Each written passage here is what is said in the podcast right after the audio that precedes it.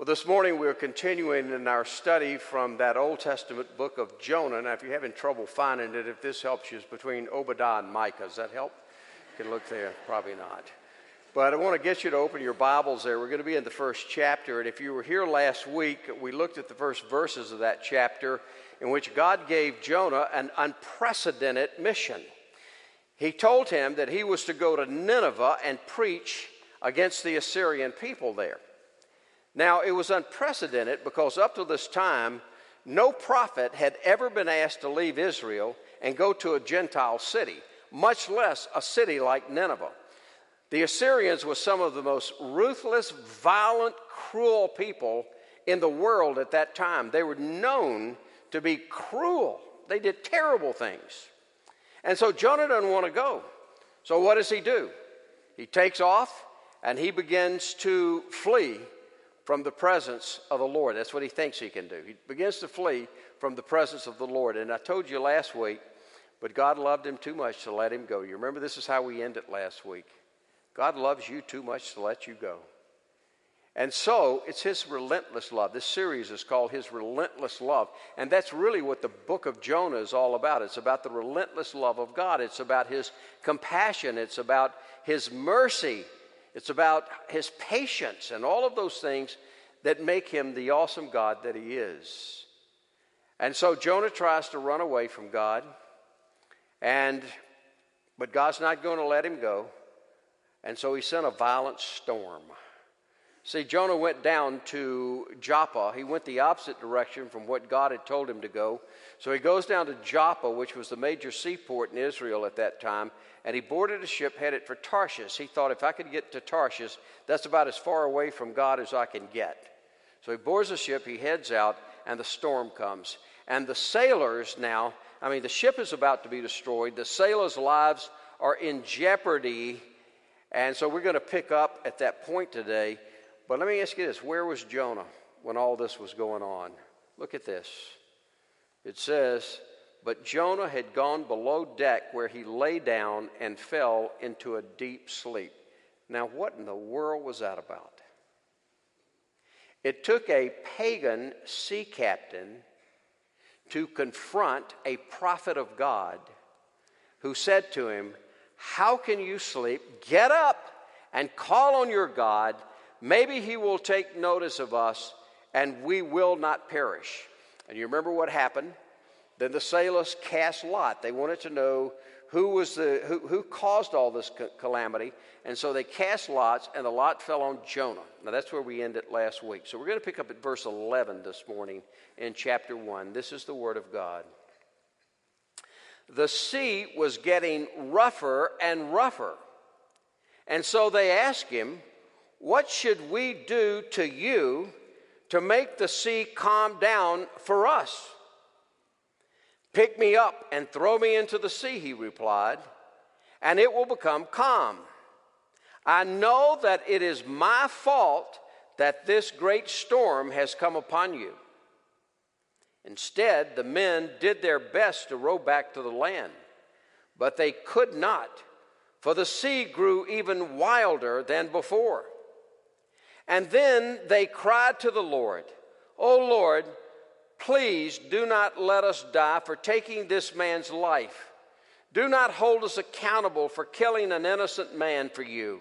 O oh Lord, you have done as you pleased. And then they took Jonah and they threw him overboard, and the raging sea grew calm. At this, the men greatly feared the Lord and they offered a sacrifice to the Lord and made vows to him. But the Lord provided a great fish to swallow Jonah. And Jonah was inside the fish three days and three nights. So the storm's getting wilder and wilder and wilder. And I love uh, what, the, what the sailors say. What should we, talking to Jonah, what should we do to you to make the sea calm down for us? And Jonah answers, Pick me up and throw me into the sea, and it'll become calm. Now, look, let's be honest. What in the world's going on with Jonah? What were his motives here? That he would be willing to sacrifice himself for a bunch of pagan sailors. I don't think it was repentance toward God. Because you don't see Jonah confessing his sin of running from God, of being in disobedience to God, of being in rebellion against God. You don't see him dealing with God here. But there's hope.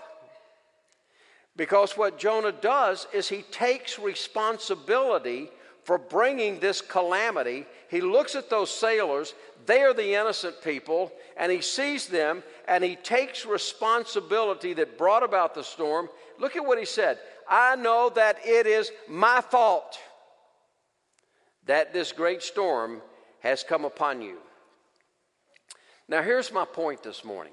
First, Jonah clearly accepted responsibility for his actions. You know, there comes a time in our lives that we have to do the same thing. There comes a time in our lives when we have to be honest about our sinful attitudes and about our sinful actions. Those things that we've just come to make patterns in our lives that we don't take very seriously. And what we often do is we begin to blame other people, we begin to make excuses. You know what I'm talking about, don't you? But there comes a point in our lives that we have to be honest about our sin. You know, the scripture is very clear. It says, if we claim to be without sin, we deceive ourselves. And I think this morning, one of the first things I'm going to say to you when we talk about this incredibly different, difficult subject of the wrath of God in a few minutes is sin is a grievous offense against God. And we can't hide that fact that we're all sinners in this place, every one of us. The gospel puts us on the same playing field, on a level playing field. We all desperately need Christ. But the scripture says that if we confess our sins, he is faithful and just to forgive us for our sins and to cleanse us from all righteousness. Now, in order for us to experience forgiveness, we not only have to take responsibility and seek repentance before God, but we have to grasp the means that makes our forgiveness possible. Now, this is where we're going to dig deep this morning. What are the means that God has provided for us to be able to be forgiven of our sins? You know, I'm convinced of this. There is so much shallow Christianity today. Um, you, you know, we're going to be talking about the wrath of God. How many sermons you heard on that lately? We're going to be talking about the anger of God. How much do you hear about that? We're going to be talking, dealing with sin as an offense against God. How often do we hear that today? You know, people, Paul talked about the people want to have their ears tickled. But let me tell you, you cannot get away from the script. This is what I love about expository preacher preaching. That's what the kind of preaching that Richard and I do. We take you through books of the Bible. And you know what? It forces us to deal with hard subjects we have to understand the nature, the depth of the nature of sin, and we have to understand the means that God has made for us in order for us to experience forgiveness. There, in this passage, there are two very important theological concepts. The first one is the principle of substitution, and the second one is the concept of propitiation.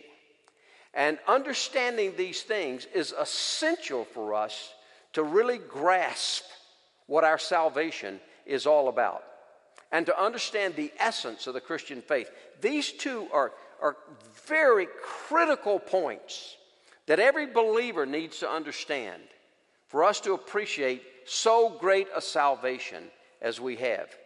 So, first of all, the principle of substitution. Now, you understand what's happening here. Jonah became the substitute for the sailors, right? That's what happened here. Jonah was thrown overboard in place of the uh, in place of the sailors dying. So he becomes the substitute. Now, just bear with me for a minute here. When we study through the Old Testament, and all the way through the scripture, particularly in the Old Testament, we constantly, when we're as Brian would do or, or Richard would do, any of us who preach, when we're in Old Testament passages, we have to put on a set of lens. And it's called the historical redemptive set of lens, in which we begin to look at the, the scripture, and what we want to find is what is the common theme of the gospel that's found throughout the scripture. Listen, there is a storyline that runs from Genesis to Revelation. There's a scarlet thread that runs from Genesis to Revelation. And that scarlet thread, that key storyline, is that God is in the business of, re- of redeeming a people for himself through the sacrifice of his son. That's the redemptive theme.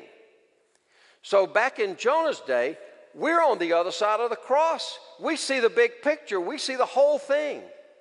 So when we're studying in Jonah, we have to look at that and say, all right, historically at this point, where is the gospel in this passage? Or let me get more precise, where's Jesus in the passage? And so that's what we're looking at this morning. Where's the gospel? Where's Jesus in this passage?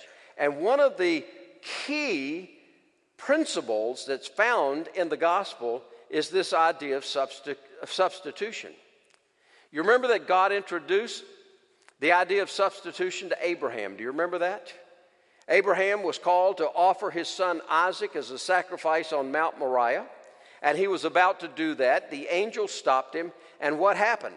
Abraham looked up, and there in the thicket he saw a ram caught by its horn, and he went over and took the ram and sacrificed it as a burnt offering. Look at the last words instead of his son. So that ram became the substitute for Isaac. And in fact, when you look through the entire sacrificial system in the Old Testament, it's based on the principle of a substitute, substitutionary atonement. That was the means that God provided for us to escape judgment and find forgiveness. Now, notice what happens here. Jonah voluntarily offers of himself pick me up, throw me into sea. I know that I'm the problem. But not only did he take responsibility, but listen to this he was willing to give his life to save those sailors. Now, let me ask you do you see the gospel here? Fast forward to the cross. And what do we see there? We see the ultimate substitute. Do you remember when John the Baptist saw Jesus, what he said? Behold, the Lamb of God who takes away the sin of the world.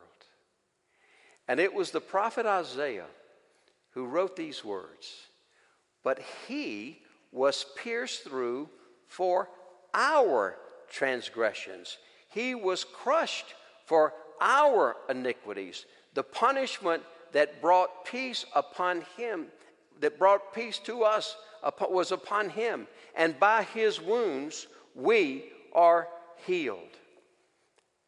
He became the ultimate sacrifice. Now, you understand that there's a huge difference between Jonah and Jesus here.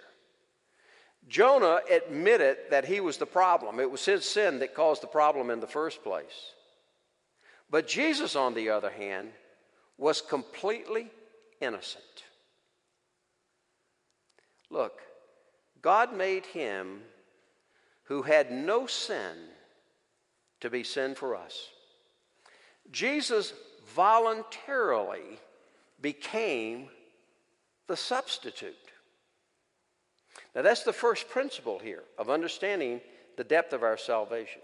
But we got to dig a little deeper here. With substitutionary atonement, we got to go a little bit deeper.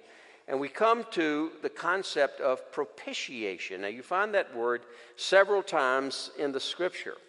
And you find that in this passage. Then they took Jonah and threw him overboard. And what happened to the angry sea, to the raging sea? What happened? It became calm. Now, this gives us some insight into what it means propitiation. Propitiation involves the wrath of God. Now, when we worked on the service today, part of what we did with this service, and it was different, was to give you some kind of feel for the wrath of God. You heard a Mozart piece. It was angry. You see, that's the wrath of God. And let me tell you this people don't like the subject of the wrath of God. We try to avoid it. We've heard of it. We try to avoid it. But you cannot escape it. You find it hundreds of times in the scripture. And failing to deal with the wrath of God, when we talk about the wrath of God, what are we talking about? It is the means by which God expresses his anger over sin. A.W. Pink says, The wrath of God is the holiness of God stirred into activity against sin. Now, let me tell you this to ignore the wrath of God is to do injustice to the holiness of God. To ignore the wrath of God is to not have a true understanding of who God is. And when you read through, I think of Isaiah, Isaiah in chapter 6, when he was given that vision of God. And do you remember it? He was there and he was in the presence of God, and there were those magnificent seraphim who cried out to one another, Holy, holy, holy. And what does Isaiah do? He fell on his face as a dead man and he said, Woe is me. He was confronted with the holiness of God, and it took him to his face. But I'll tell you this too to ignore the wrath of God is to rob ourselves of an understanding of the extent of the love and grace of Jesus. Now, let me try to explain that. God's holiness and justice require a punishment for sin. You do understand that, don't you? For God to be just, He has to punish sin. In fact, the scripture says He does not leave the guilty unpunished. He has to. And when He punishes sin, that is His anger, that is His wrath that is poured out upon sin. But let me give you the good news of the gospel. The good news is that Jesus became the propitiation in our place. We are justified by His grace through the redemption that is in Christ Jesus, who put God forward as a propitiation. See the word? Who put, who put, God who put Jesus forward as a propitiation by His blood to be received by faith. Now, here's what I'm saying Jonah was punished for his disobedience. Jesus was punished for our disobedience. And he did all of this so that those of us who would believe would never have to experience his condemnation and wrath. If you don't understand this, if you don't understand the wrath of God, you don't understand what happened on that cross. And there on the cross, the sinless Son of God bore the wrath of God, bore the very pain of hell. So much so that he cried out, My God, my God, why hast thou forsaken me? Why did he say that? Because at that moment on the cross, the very wrath of God was poured out upon him. Now let me tell you, let me tell you this. When you understand that, do you get a better picture of just how much he loves you? When you realize what he did on that cross, does it give you a better picture of what he did for you? Of his love for you? The extent of his love for you? The grace that he's poured out? And as a result of Jesus being the propitiation of our sins by his blood, as a result of that, you know what? Ah, oh, here's the good news. There is therefore no condemnation for those who are in Christ Jesus. Look, are you hearing me this morning? All of those regrets, all of that sin, all that shame, all that guilt that we carry around has been lifted forever. Because there on the cross, Jesus took it. And on that cross, He bore the punishment that we rightly reserve so that you and I would never, ever have to experience the condemnation and the wrath of God. There's no condemnation for those of us who are in Christ Jesus. Well, I can't leave the passage without one more thing. A lot of people stop there and they miss what happened to the sailors. Did you pay attention to that when I read it? At this, the men greatly feared the Lord, and they offered a sacrifice to the Lord and made vows to him. What these pagan sailors experienced had a profound impact on their lives. They knew that they were going to, going to die, but God spared them when Jonah was thrown overboard. And then they experienced a new kind of fear. It wasn't the dreadful fear of perishing, but rather it was a holy fear of their newly found Savior, the Lord. And it's interesting. Here's the key to understanding that verse the key is in the name of God there. You know, when you read through the Old Testament, there are a number of names of God. And sometimes you read, most of your versions will say, use the word God. And most often, the translators are translating a word that was a general word for God, the word Elohim or the word El in Hebrew. But the sailors didn't use that name at this point, they used another name. And in your Bibles, most often, it's translated capital L, capital O, capital R, capital D. You see it? Now, let me tell you why translators did that. They want you to know that that is the covenant name of God that He gave to His people to enter into relationship with Him. Do you remember when Moses was to be sent to lead the people out of Egypt? And he says, Who do I say sent me, God? And he said, I am who I am. Tell them, I am sent me. That's his word. What you see here is the beginning of faith for these pagan sailors who had now come to see the one true living God who could save them. And do you notice what the first thing they did was? They offered sacrifice. Why? They understood substitution, propitiation. They made the sacrifice. And then they made vows to the Lord. Now, we're not told what they are, but I think all of us would probably agree that I imagine that their vows were that they want to honor and serve and love and obey their newly found Savior. You see, that's the place of obedience in the Christian life. Obedience doesn't earn favor for us for God. Obedience is the response of love and gratitude that we have for what God has done for us. Well, I hope you see in this passage, I hope you see the gospel, and I hope you see Jesus here. It points to the one who came to be our substitute and the propitiation for our sins. We're going to close this morning our service with one of these one of the beautiful hymns Philip Bliss wrote. Hallelujah, what a savior. And you would recognize it, man of sorrows, what a name for the Son of God who came, ruined sinners to reclaim. Hallelujah, what a savior. But look at the second stanza. Look at it carefully. Bearing shame and scoffing rude. In my place, substitute. Condemned, propitiation. He stood.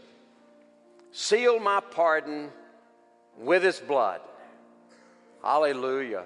What a Savior. This is what I hope you hear this morning. Jesus bore God's wrath in our place. He satisfied God's justice for us. And there is therefore now no condemnation for those of us who are in Christ Jesus. Beloved, this is the good news of the gospel. Let's pray together. And this morning, Lord, as we contemplate you, Jesus, the ultimate substitute, the one who became the propitiation for our sins, the atoning sacrifice, who bore the wrath of God. Oh Lord, how can we ever say thank you? I pray this morning that we would stand in awe of who you are. I pray today that if there are any people that are here this morning who've never understood the core of the Christian message, God, it would be abundantly clear. And that they would begin to take responsibility for their sins and turn to you in repentance and look to you for forgiveness through the precious blood of Jesus. And Lord, for those of us been, who've been Christians a long time, oh Lord, I pray we never ever take for granted the message of the gospel that you loved us so much that you gave your Son, who became the propitiation for our sins. We pray this prayer in His name. Amen.